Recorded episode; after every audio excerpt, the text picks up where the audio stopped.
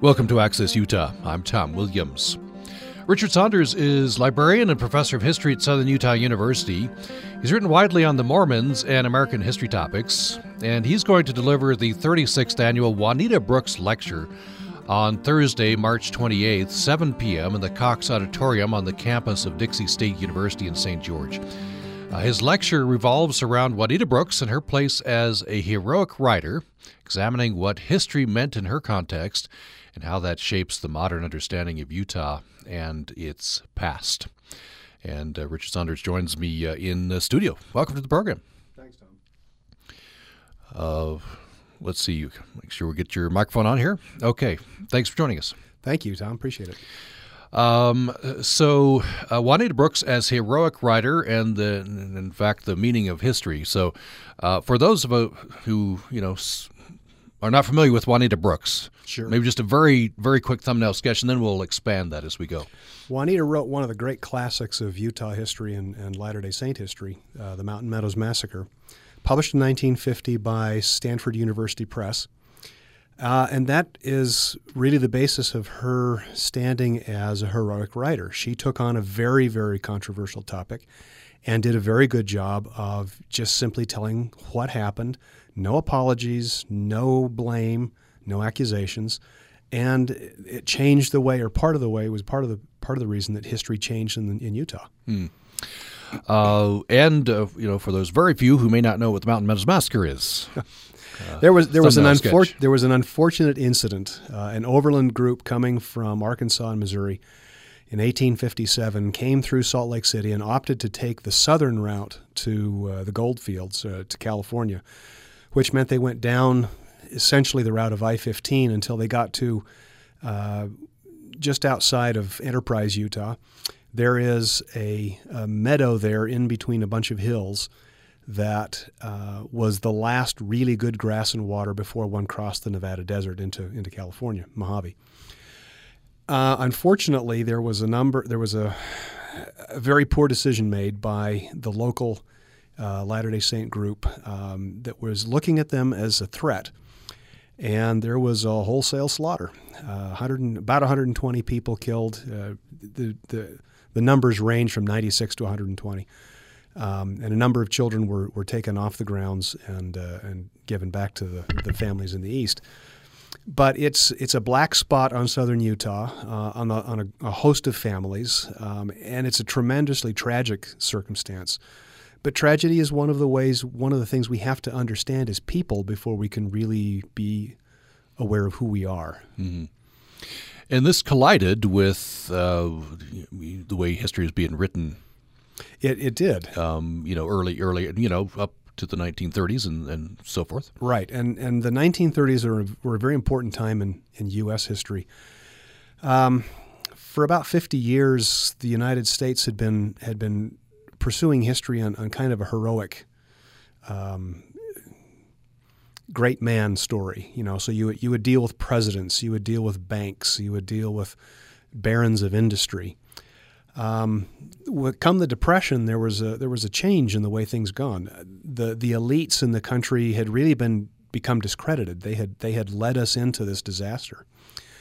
During the 1930s, um, partly under the beginnings by uh, President Hoover, uh, the National Archives was chartered, and there was a, there was a parallel stretch of uh, activity trying to deal with local history as well, and that was the Historical Record Survey. That was a it was a relief project that was run under the Democratic presidency of, of uh, Franklin Roosevelt, and that really shifted the way that history became known and understood.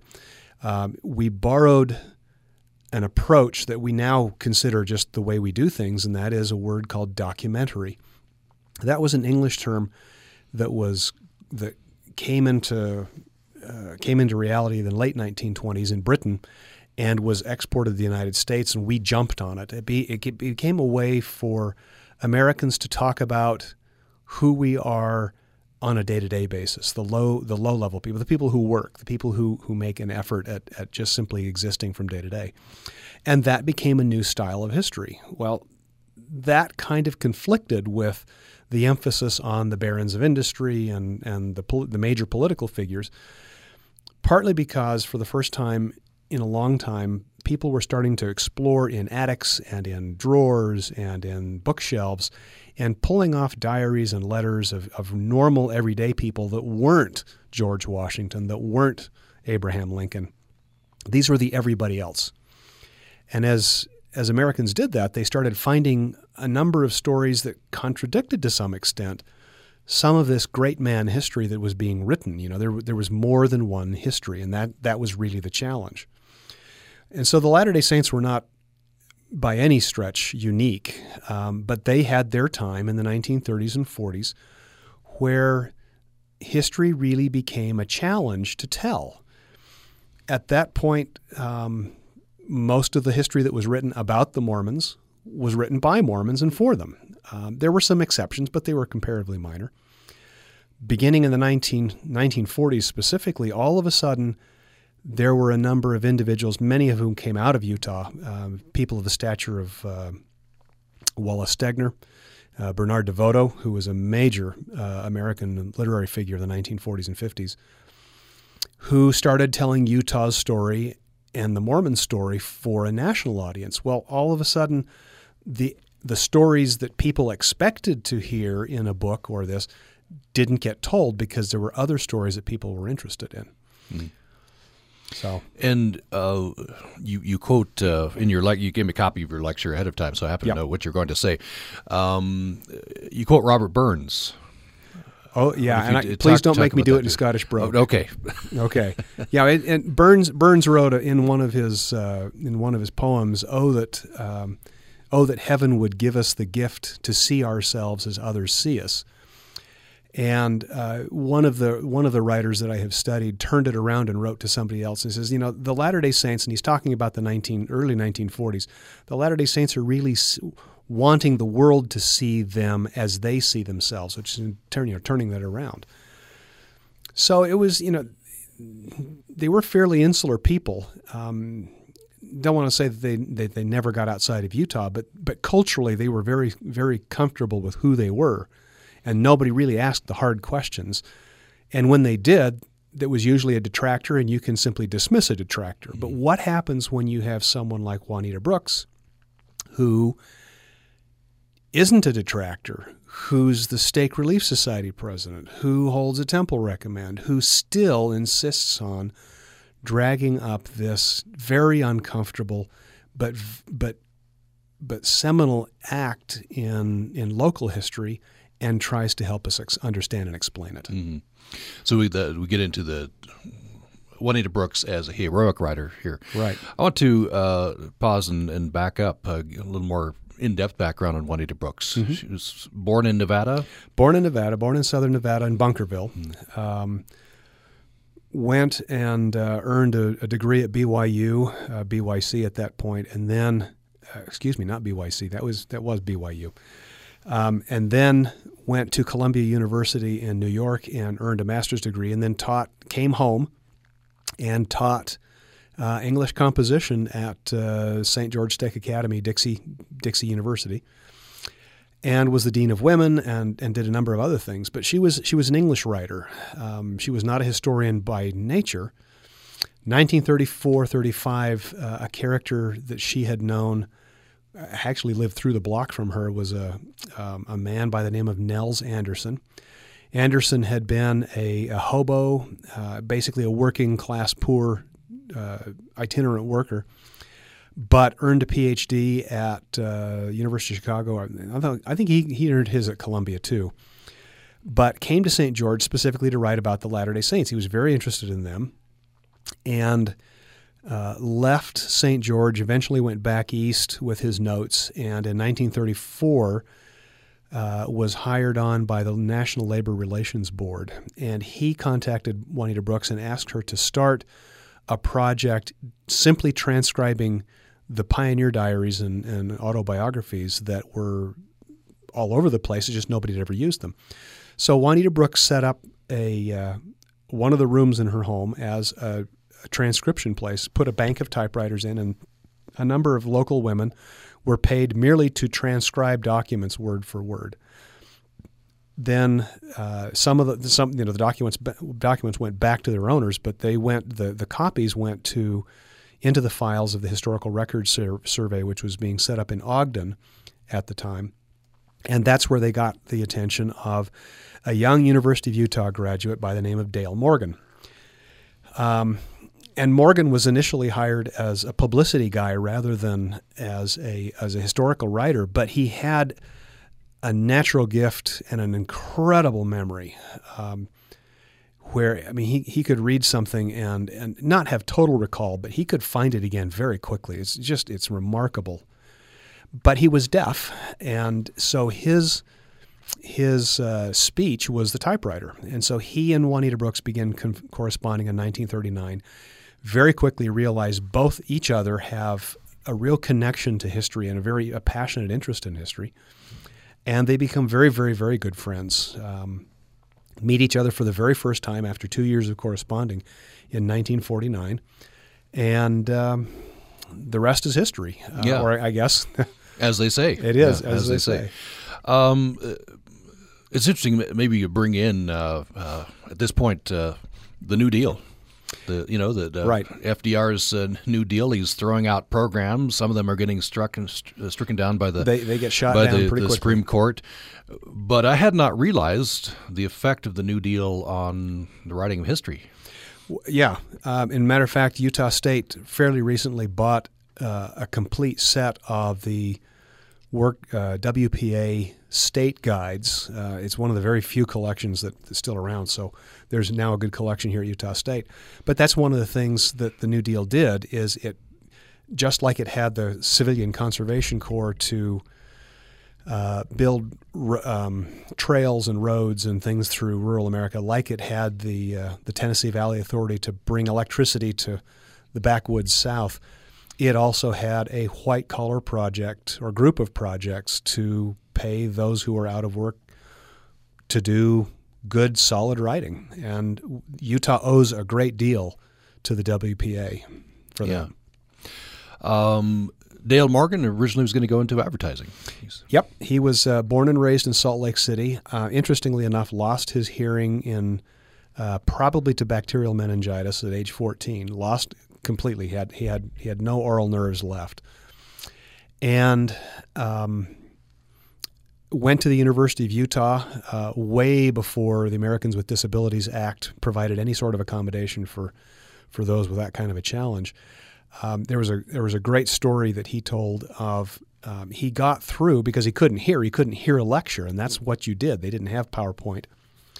So he would sit in class and kind of watch the notes of as people were jotting notes on themselves. He says it worked fine until he sat next to a guy that took his notes in a combination of English, Japanese, and shorthand. Um, kind of hard to follow at that. but he uh, he was uh, going to be a commercial artist. He figured that was something he could do being deaf. Um, unable to find work in Depression, Salt Lake City. It was very, very difficult. Um, as a matter of fact, uh, President Russell M. Nelson's father nearly hired Morgan as an advertising executive, um, opted not to, and that's how he ended up in the WPA. He was referred to somebody um, as somebody as a, who was a gifted writer coming out of college. Um, Maurice Howe, who uh, was running the project at the time, said, we want him. He, he's mm-hmm. good. He was uh, hired as a as a, a non relief worker, one of two or three on the project, and uh, he became a writer of history. Um, very quickly, started seeing that um, that there was there were gaps in Utah history and in Mormon history that he that couldn't be explained from the sources were that were available at the time. So he began gathering data, and and the the WPA had gathered data and that's where his fascination with history be, uh, cropped up. He became um, a reigning expert in the American fur trade and the overland travels, uh, the overland era, the gold, the gold rush, the the uh, cross continental travel, and the gold rush. Mm.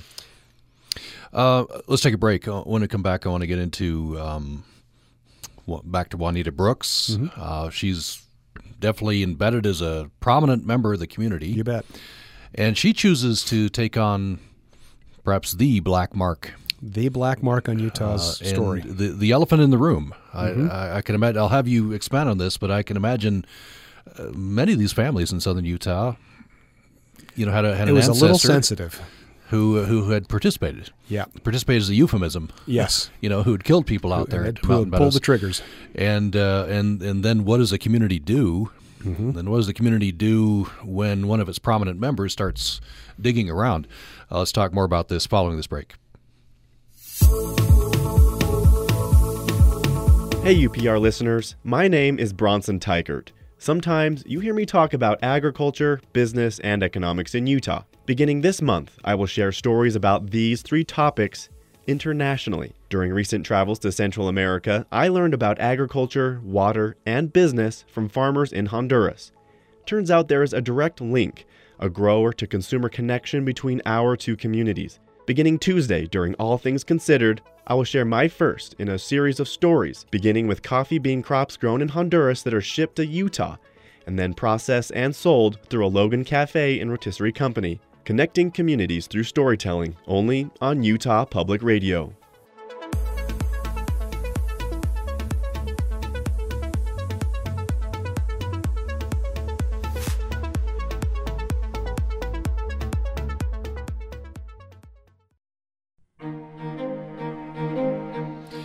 Thanks for listening to Access Utah. I'm Tom Williams. My guest is Richard Saunders. He's librarian and professor of history at Southern Utah University. He's written widely on the Mormons and American history topics, and he is set to deliver the 36th annual Juanita Brooks Lecture um, at Dixie State University in St. George. That is Thursday, March 28th, 7 p.m. in the Cox Auditorium on the Dixie State University campus. And his lecture revolves around Juanita Brooks and her place as a his heroic writer examining what history meant in her context, how it shapes the modern understanding of Utah and its uh, past. So before the break, we were setting the scene. Juanita Brooks, um, this is 1930s. This is that She embarks upon this, um, and in some ways, uh, it had to be a member of the society, right? Because an outsider perhaps could not get access to many of the sources. This is an insider. And this is in the context of uh, Mormon history being written by Mormons for Mormons Mm-hmm. um, as mostly as inspiration, right? Well- Inspirational stories. Um, Sure, that's that's that's history of the time, um, and it's not just Latter Day Saint history of the time. It's it's many other local histories of the time. You think of the Pilgrims, you know, the the the heritage societies that were very popular at that point, uh, Daughters of American Revolution, uh, and others. They were there to to gild the founders, to put them on pedestals, and to to give to give the rising generation, whatever that was, something to look to as an example. That's inspirational history. Um, and really and truly, the Latter day Saints really kind of come lately to it. They're, they're a 19th century group. History was, was inspirational all the way back in Roman periods. And when you think about the, the Roman writer Livy, his whole purpose was to encourage people to be loyal citizens, uh, actually, to remember the, the Republic and to be loyal Roman citizens. That was the purpose of his stories. So uh, it's there's a long tradition of, of inspirational history or, or patriotic history, I guess is a way- way to put it. Uh, the best the best philosophical term to use is presentism. So that means that history has a purpose, a specific purpose in the here and now. It's to do something. It's to inspire something. So Juanita Brooks' time, that's that's the way at least Latter Day Saint history was told. It was it was to explain why the Latter Day Saints came from out to Utah, what drove them out here. They didn't come; they were driven out, and then to uh, to tell the story of the conquering the desert and you know making the desert blossom as the rose. Um, Juanita Juanita stumbled across two very very important Mountain Meadows Massacre documents. One of them was an outright admission by an individual who had who wanted to tell his story before he passed away, and Juanita personally knew um, Nephi Johnson, who was known to have, who is now known to have been one who was at the massacre and and later wrote an account of it. so this wasn't just grandpa who's passed on in many of these families. This oh no, is, no, this is this, is, here this and now. This is grandpa who's still living. Right. But, okay. Juanita Brooks is born in 1898. Um, she is a, a young school teacher, as she says. When Nephi Johnson comes to her and says, I want you to help me tell a story. And she never makes it back to interview him. And on his deathbed, his, his dying words are blood, blood, hmm. blood. I mean, and, and that just chilled her. And so she, she she kind of took that as a, as a message that she wanted to do something with the Mountain Meadows Massacre and, and try to to put it into a context. Well, 30 years later, she did. Hmm. She she did a pretty good job of it too. Hmm. Um, yeah. So, what was her purpose? This, this, you know, you uh, many choices here, and um, you could just leave it alone. Right, Right. And there were Uh, there were many people in southern Utah who very very much wanted to leave the Mountain Meadows Massacre alone. And part of the part of the thing about memory is that when we have been through a traumatic experience, we go back and we replay and re, we justify it, we explain it in terms that we can deal with. Um, and that's what the culture itself had done. It wasn't just individuals; it was the entire culture of Southern Utah, and to some extent, uh, further up the uh, further up the state as well. Um, and Juanita was told, you know, leave this alone. This is nothing, nothing that you need to deal. with. It's nothing we want told. It's embarrassing. It's the dark past. You know, leave it. And under Morgan's tutelage, she he really teaches her how to be a historian, how to document a story, how not to just tell the story, but how to t- how to explain and be convincing. Uh, it's really interesting if you look at if you look at Juanita's writing. Um, she's wr- she wrote several books in her lifetime. Some of them have not a single footnote in them. But the Mountain Meadows Massacre is very carefully documented all the way through, step by step in process. And interestingly enough, when the book was written, after it was finished, it wasn't Juanita who took it to the publisher, it was Dale Morgan. And he did extensive. Um, well, you you say in your lecture that uh, he essentially sent her early on a list of sources all, to, to all kinds out, of material. right? Yeah. Um, Juanita Juanita was the was the con- was connected to local sources. Mm-hmm. She knew the family stories. She knew the people who had the family stories. She knew that she had found documents. But it was Morgan who had, um, when he moved to the to Washington D.C. in the 1940s during World War II, he was the one that went through every American newspaper of the period, every single one of them, and found documents that, that she could she didn't have. He was the one that went through the the federal Indian records. He was the one that went through Utah territorial papers and reports and all those kinds of things, and sends her. By the time he finishes, by the time she finishes the book, he has sent her better than half of the sources that she cites in her own book. So it wasn't a collaborative work. The, the book really was hers, but the research was very much a collaborative effort. Now, the, the position of the the church, Church of Jesus Christ of Latter Day Saints, Mm-hmm. now um, is op- open it up. You know, let's let's see, see where the chips fall. Yes. Right. And and the the church really deserves some some serious credit for realizing that there's always that telling that telling the truth, telling the story fairly and and sometimes bluntly really has some merit to it. That wasn't the way it was Right. when Juanita was writing. Especially in that culture that time, it was let's not poke around. Right. No, it's not. It's yeah. Uh, in fact, you couldn't you couldn't actually take notes in from manuscript sources in the, the church historian's office at the time without having them submitted and reviewed to make sure you weren't telling stories out of out of turn. So as Juanita Brooks uh, progresses, uh, would, would she go and I guess talk to people? She certainly looking things up, but uh, I, I imagine. Well, I don't know. Ahead of publication, Sure. Do people know? Okay, there's this prominent member of our community. She's poking around, and uh, who, Um, who knows what might happen? I, I think there's a fair bit of that. She was also very deeply connected to the Huntington Library down in Los Angeles or close to Los Angeles. Um, she was a field representative looking for material. The Huntington would transcribe or more more likely photostat, basically photograph source material and then send the originals back. So they they acquired material through Juanita Brooks. Uh, Juanita fell hard afoul of the Daughters of the Utah Pioneers at that point, who who openly felt that nobody outside of Utah should have anything related to Utah. It all belonged here. That's one of those ideas of antiquarianism meaning that you know this is ours. It, it, it's it's it's an item that belongs to me. And Juanita just didn't share that. You know, the idea of preservation, publishing as preservation, is is has some real merit to it. So um, it, certainly, once the book's published, mm-hmm.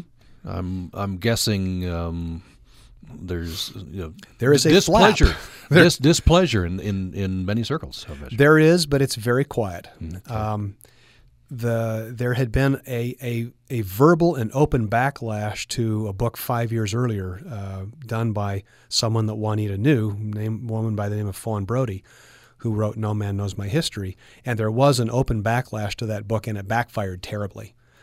Um, so by the time Mountain Meadows Massacre is published in 1950,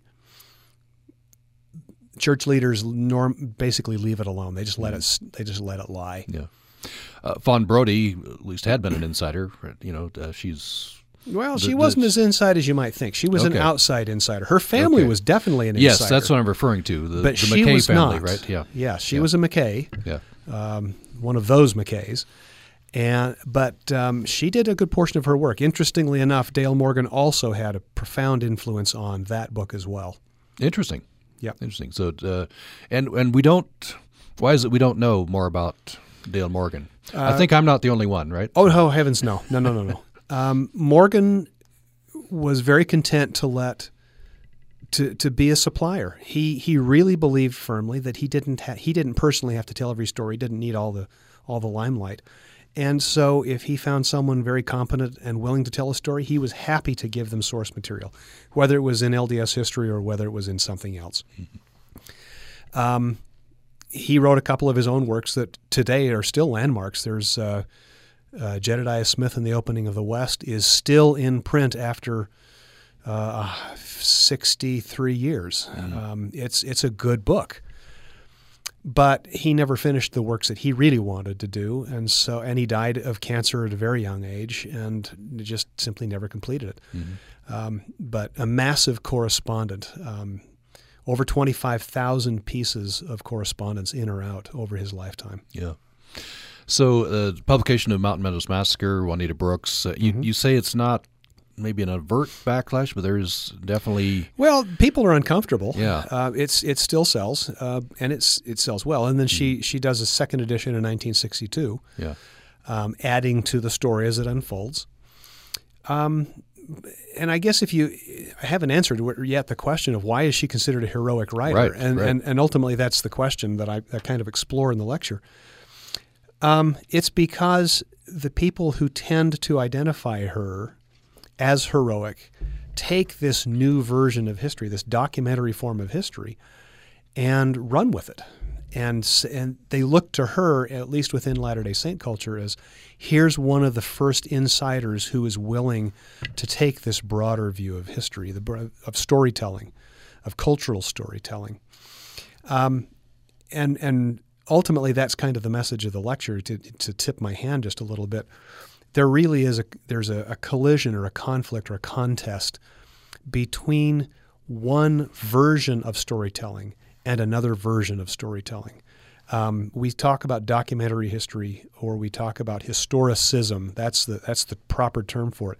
Historicism is simply telling the story for its own sake, taking the source material, looking at it, and drawing your conclusions from the source material rather than taking a story that, and then finding the facts to fit it to make it inspirational for a purpose. And both approaches have, uh, have flaws I mean, we are human after all, and human uh, storytelling is a human function. But um, they also have strengths, and it's very it's it's interesting to me.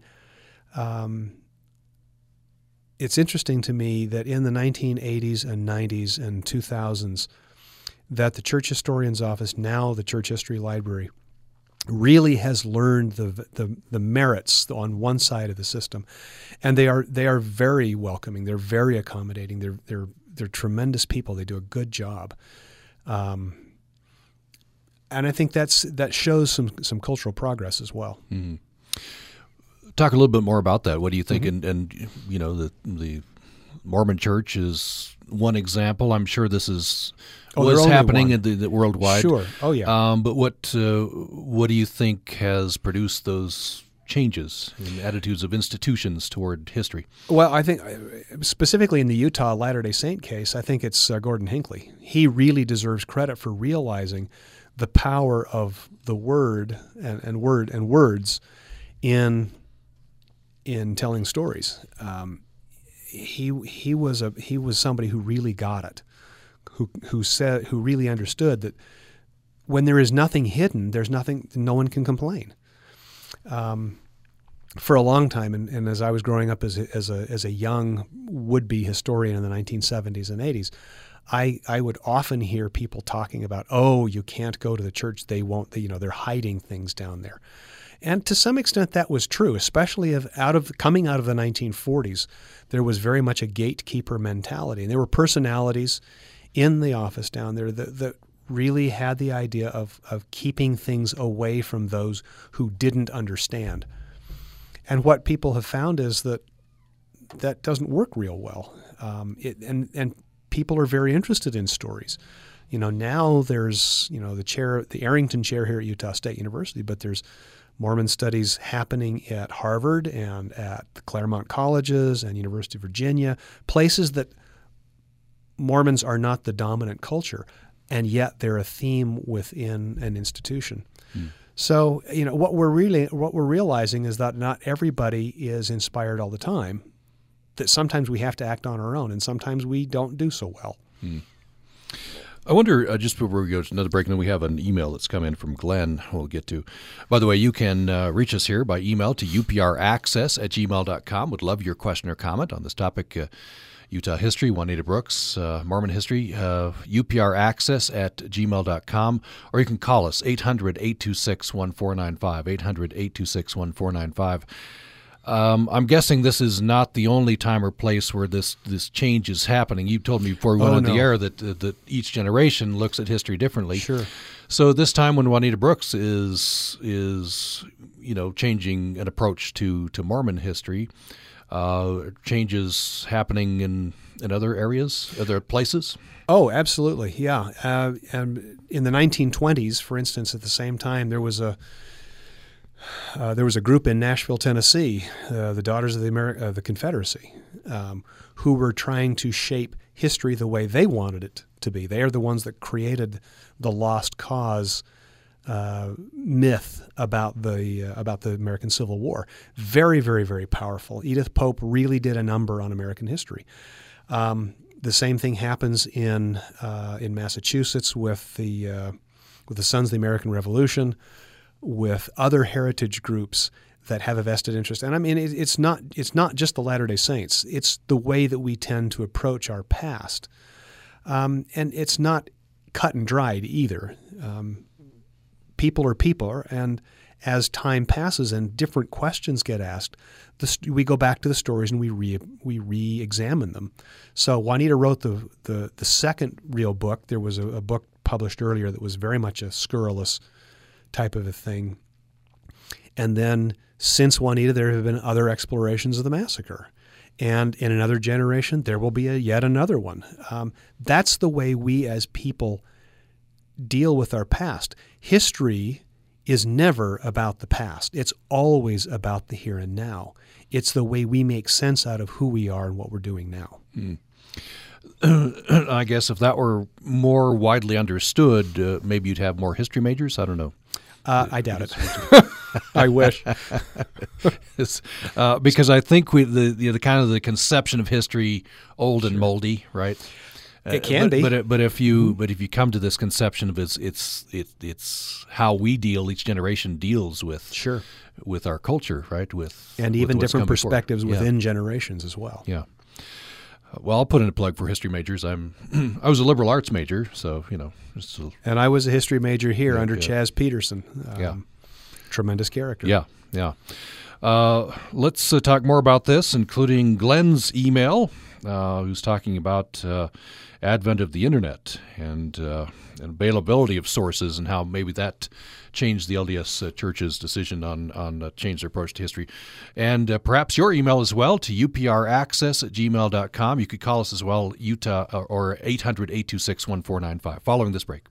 UPR Spring Pledge Drive begins March 21st, but you don't have to wait till then. In fact, we hope you'll become an early bird donor. Early bird giving helps us reach our goal early. That means getting back to regular programming sooner. And all early bird donors will receive a UPR vinyl decal. That's in addition to the regular thank you gift that you might be interested in. You can just go right now to pledge online, upr.org. That's upr.org. Or you can pledge through our UPR app. And a big thank you to you.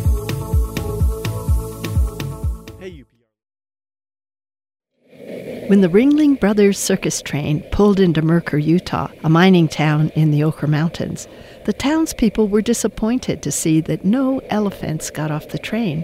Where were the elephants? They had been put off the train miles back. The train couldn't pull them up the steep grade. UPR is collecting railroad stories like this one. Share yours. Call us at 800 826 1495.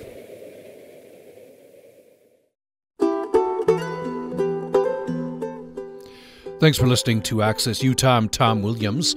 My guest is Richard Saunders. He is a librarian and professor of history at uh, Southern Utah University.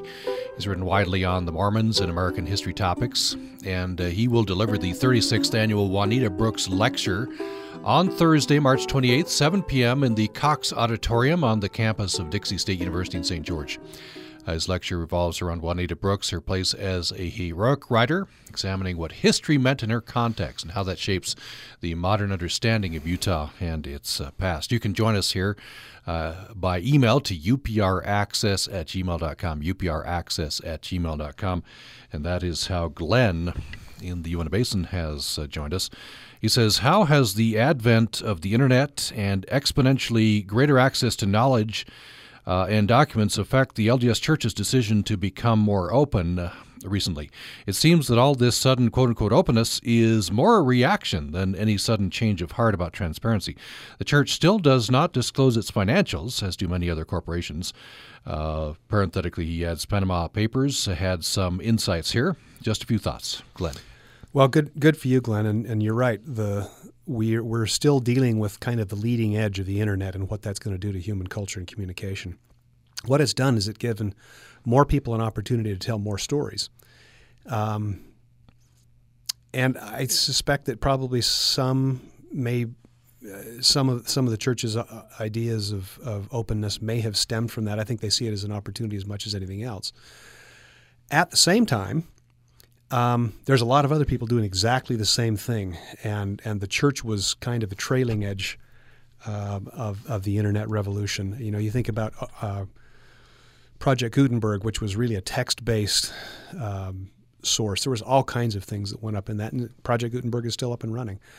I'm not involved in the church on an official basis, so I can't comment on what may or may not be done. But I I do know that. Um, Gordon Hinckley had a, had a major influence in making sure that church documents were out there and available because it was good sense. It made good sense.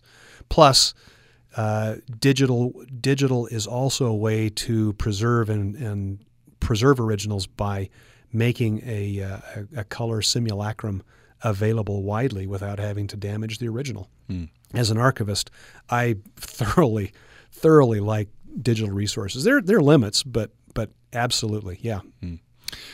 Uh, so the, with the rise of the internet, social media, and, and mm-hmm. the kind of this atti- openness and attitude that uh, I can get my voice heard, maybe I couldn't before.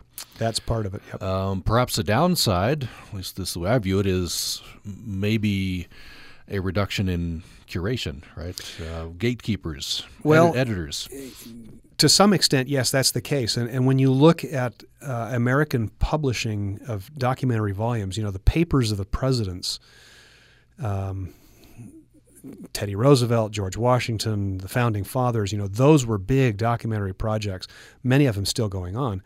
that were are now into the you know second and third generation of work as you slowly go through and publish. That was the internet of the time.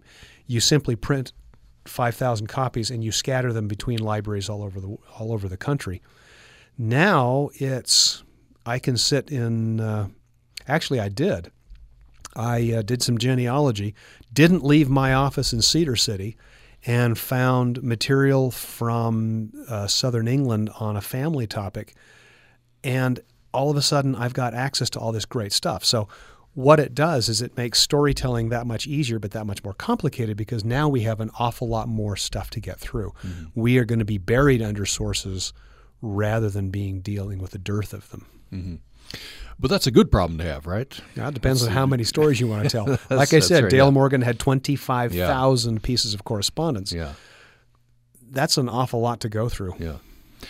What about uh, uh, there are many more competing ideas yep, out there, there now because mm-hmm. people are more free to put whatever they want out yep. there factual or not, you know, conspiracy well, theory alongside uh, absolutely, you know, yep. contextualized history. That and that's one of the challenges we're going to have to deal with as well. Um, interestingly enough, that's exactly the same sort of thing that Elizabeth Eisenstein documents in her book uh, "Printing in the Mind of Man" in the 15th century in Germany, as all of a sudden you could put new ideas out in this printed form that hadn't been available before. So you're right. We're we're still wrestling with many of the same issues of of explanation and curation and contextualization and lots of other things that go along with it. But what a great problem to have, isn't mm-hmm. it? Yeah, I guess another good problem to have, right? Um, and as you mentioned, you know that Gutenberg, you know, take us back to, mm-hmm. to Gutenberg, bet. that uh, each generation is going to rewrite history, and each generation is going to have a different context with it sure. with which to do that. Yep. Right. Different time and a different place. Yeah. Um, so, looking forward, what do you think the what do you think the major strains will be in in terms of with the pressures um, in, in, terms of writing history today? History today, um, I, again, the idea of, of too many sources, uh, of figuring out what's relevant. Um, there will always, always, always be an accusation of of um, you're not telling the whole story. Well, you're right because I didn't include the facts that you think are relevant, but I didn't think they were relevant. So part of it is is just picking and choosing. As a historian, I have to choose my sources, um, and so that's one reason why history has to be rewritten from generation to generation. Um, with the Latter Day Saints specifically, I think the the challenge is going to be getting out of the American context and dealing with Argentina or with Indonesia or with China or with something else. Um, those people will have their own origin stories at some point. Um, and, you know, not everybody who came to Utah is important to somebody in Argentina. Mm-hmm. That's just the way it is. Yeah. Uh, so uh, back to Juanita Brooks. Sure. Uh, she publishes this seminal work. Yep. Um, and uh, I, I, guess her influence is is more maybe seeing that okay maybe we can open this up right I, she doesn't have yes. per, she isn't mentoring specific scholars but. no she isn't now she was very generous you you have to give Juanita all kinds of credit for being as generous as Dale Morgan had been with her um, and she speaks widely up and down the state sometimes on her own dime she would travel on her own if someone couldn't afford to pay her way um, but she sent one of the reasons she's heroic is she simply didn't quit she kept at it until her event, dementia eventually got her as well. Um, it's a she has she deserves some credit for genuinely being a heroic writer. And the way that I the lecture that's coming up will be a context for me explaining why I think that she is heroic and what it means for us um, as a people, as a group, as a state, um, and others. Hmm. Part of what you can talk about is what history means. We've talked about, mm-hmm. uh, you know, uh, many parts of, of this. Right. Anything else you'd like to say on that? But what, what history means? What well, is history? What what is history? History history is my understanding of what happened and how I got to where I am today. That's history. Um, in in the lecture, I will talk about a couple of philosophical terms, and really, this is this is kind of the the the nut of what I'm trying to explain, and that is the difference between presentism and historicism. Both of them are perfectly legitimate ways to tell stories. They just simply have different purposes. And Juanita is a hero to one of those perspectives and a villain to the other mm-hmm. or to another. Yeah. Now you're saying uh, e- each is perfectly acceptable way. Sure. Yeah. But uh, adherence to one or the other would would sometimes not, others, not always. Okay, not always. It's you know it's everybody's everybody has a context. You know, I have a context here speaking on the radio with you today. Um, somebody else can take exception to what I say, and okay, that's. But I'm telling my version of the story. Um, people ask why we can't just write history one time and that's it. Well, it's because there's more than more than one way to look at things. Uh, when I teach my students, um, I try to help them understand there's you can you can look through an American social history lens, you can look through a political history lens, you can look through a diplomatic history lens, you can you know race, class, and gender are the three large fra- uh, facets within American social history. But there's all kinds of different things, different ways that we can look for things. You know, the Greeks, uh, 2,000 years, 2,500 years ago, the whole purpose of Greek philosophy was trying to get back to some absolutely foundational thing that no matter which direction you looked at it, it would be it would look exactly the same. That way, we'd everybody have a, a basis to, to work from. Well, as I say in the lecture, facts aren't that way. Reality is a lumpy, bumpy thing that looks different every way you twist and turn it. And so our stories are always going to change. They're all important. Uh, they're important to who we are as a people and as an individual. You know, I tell. I'm also writing a book on uh, uh, the the shift in American rural living after World War II and what that does to the American South. There's a collision of pasts there as well, different than the one that I'm writing about with Dale Morgan and Juanita Brooks. But the story helps us understand who we are as a people, mm-hmm. and and all of those are small puzzle pieces that that give us a present today. Yeah, it is fascinating to see those clashes of pasts, mm-hmm. right? Yep. And uh, you you mentioned uh, the the incredible effect of Edith Pope, right? Mm-hmm. And uh, you know that this what some would see as a mythology that's that has no recognition in the facts. Right.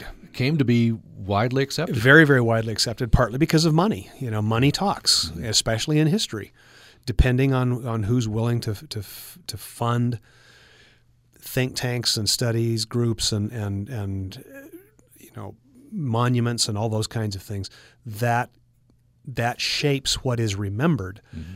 Now the problem is that those those monuments can sometimes be renegotiated as the as time goes forward.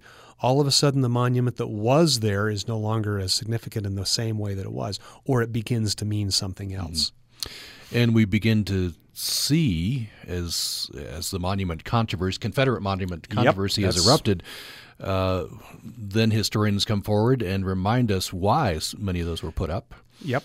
Yeah. Well, and it goes it goes even back to American labor movement. Um, if you go to Chicago and the Haymarket Monument, um, depending on which side of the law and order argument you fall on, it was either a massacre or it was a heroic response to a to an uprising. Um, but interestingly enough, the people have the people the the quote, quote, people have spoken and the monument has been taken away. It used to have a, pol- a police officer standing on top of it. You know, there was there were six police officers, but they killed I don't know a number of people in in the Haymarket riot. And the people in Chicago simply wouldn't allow that monument to stand. That was that was all there was to it. Mm-hmm. And we think about monuments as permanent. We want them to be permanent, right? Right. This is an illustration that the monument you put up today well, it, it's Decades important to me. now, it might have a different context. Exactly, and and that goes all the way back to my work as an archivist. Is I have to sometimes convince people that yes, this this letter or this story or this narrative may be important to you, but for it to remain important, it has to change meaning into coming generations. Um, in other words, it has to be relevant to the people in the past in the, in the future. If it isn't, then there's no point to building the monument at least not for the future. Um, and there, you know, no, maybe another another interview at some point in the future of, of, talking about monuments and how they function. Yeah, yeah, definitely. Uh, and that's interesting. You say that it, it will have to change context. It has to. to to be relevant. It has to. Yes. But many times when we're putting up the monument, we want our view of that context to remain. That's why Untouched. we're putting it up. We want it to be yes. in the concrete, right? Untouched and and immo- and and immutable. It never changes and that's just once we've put it up, we lose control of it. Once we express it in a book, we've lost control of it. Now it's up to the reader or the viewer or the participant to say, here's what it means to me. Yeah. I will never forget one quick story, personal story. I was at Gettysburg on the battlefield um, and was standing on Little Round Top looking down into the Devil's Den. One of the one of the hardest, hottest hand-to-hand combats in the American Civil War. And on an early Thursday morning, I pulled up, and there was a, a, a, minivan that pulled up, and four kids jumped up and started clambering around the rocks. It was like, you know, going in a church with your with your swimming suit on and looking for the wading pool. um, but they had no context. Those kids, it was just a bunch of rocks. They didn't understand the num- the thousands of men that had fought on both sides. And so while I was seeing a monument, they were seeing a playground. Yeah, yeah, interesting, interesting. Yeah, very important. Uh, we just have about a minute left. Um, the lecture, of course, is going to be on Juanita Brooks and her place as a heroic writer. Mm-hmm. What would you say at the end here about about that? Um, Juanita will change perspective the way the rest of any other historian will change perspective but she really deserves credit for opening, helping to open a time and a place for for neg- beginning to negotiate some very uncomfortable things in Utah history and Latter Day Saint history. Hmm. Well, uh, Richard Saunders has been my guest. He's librarian and professor of history at Southern Utah University. And uh, he'll be delivering the 36th annual Juanita Brooks Lecture on Thursday, March 28th, 7 p.m. in the Cox Auditorium on the campus of Dixie State University in St. George. That lecture, I assume, is free and open to the public? It is. Yeah. Uh, come and hear uh, uh, uh Professor Saunders uh, talk about these important topics. The lecture revolves around Juanita Brooks, her place as a heroic writer, examining what history meant to in her context and how that shapes modern understanding of Utah uh, and its past. Richard Saunders, it's been a pleasure. Thank you. Hey, thank you, Tom. Appreciate it. And uh, coming up uh, tomorrow, I'll have a scientist from Union of Concerned Scientists. We'll be talking about climate science. That's our topic for tomorrow. Hope you'll join us. Thanks for listening today. Utah legislative coverage is brought to you in part by our members and USU's Department of Political Science, offering bachelor's and master's degrees in political science, including an accelerated joint BA and MA program. Information at politicalscience.usu.edu. Utah Public Radio is part of something that has never happened before. UPR is one of six NPR member stations chosen by StoryCorps for a new project they've been working on. StoryCorps has been curating conversations between loved ones for years. Now they are attempting to put strangers together, folks who are on the opposite side of the political aisle, to have a conversation. The project is called One Small Step. We will be traveling around the state of Utah collecting these conversations with the hope of having people realize that we have much more in common than we think we do. We are looking for people who are willing to participate, people who are interested in talking with a stranger who, at first, may seem like they have nothing in common. Is this something you'd be interested in? We hope you consider participating. Anybody is welcome. Just go to upr.org and click on the One Small Step link. That will take you to a page with information, examples of these kind of conversations, and most importantly, a questionnaire all hopeful participants will need to fill out. Again, go to upr.org and click on the One Small Step link. You're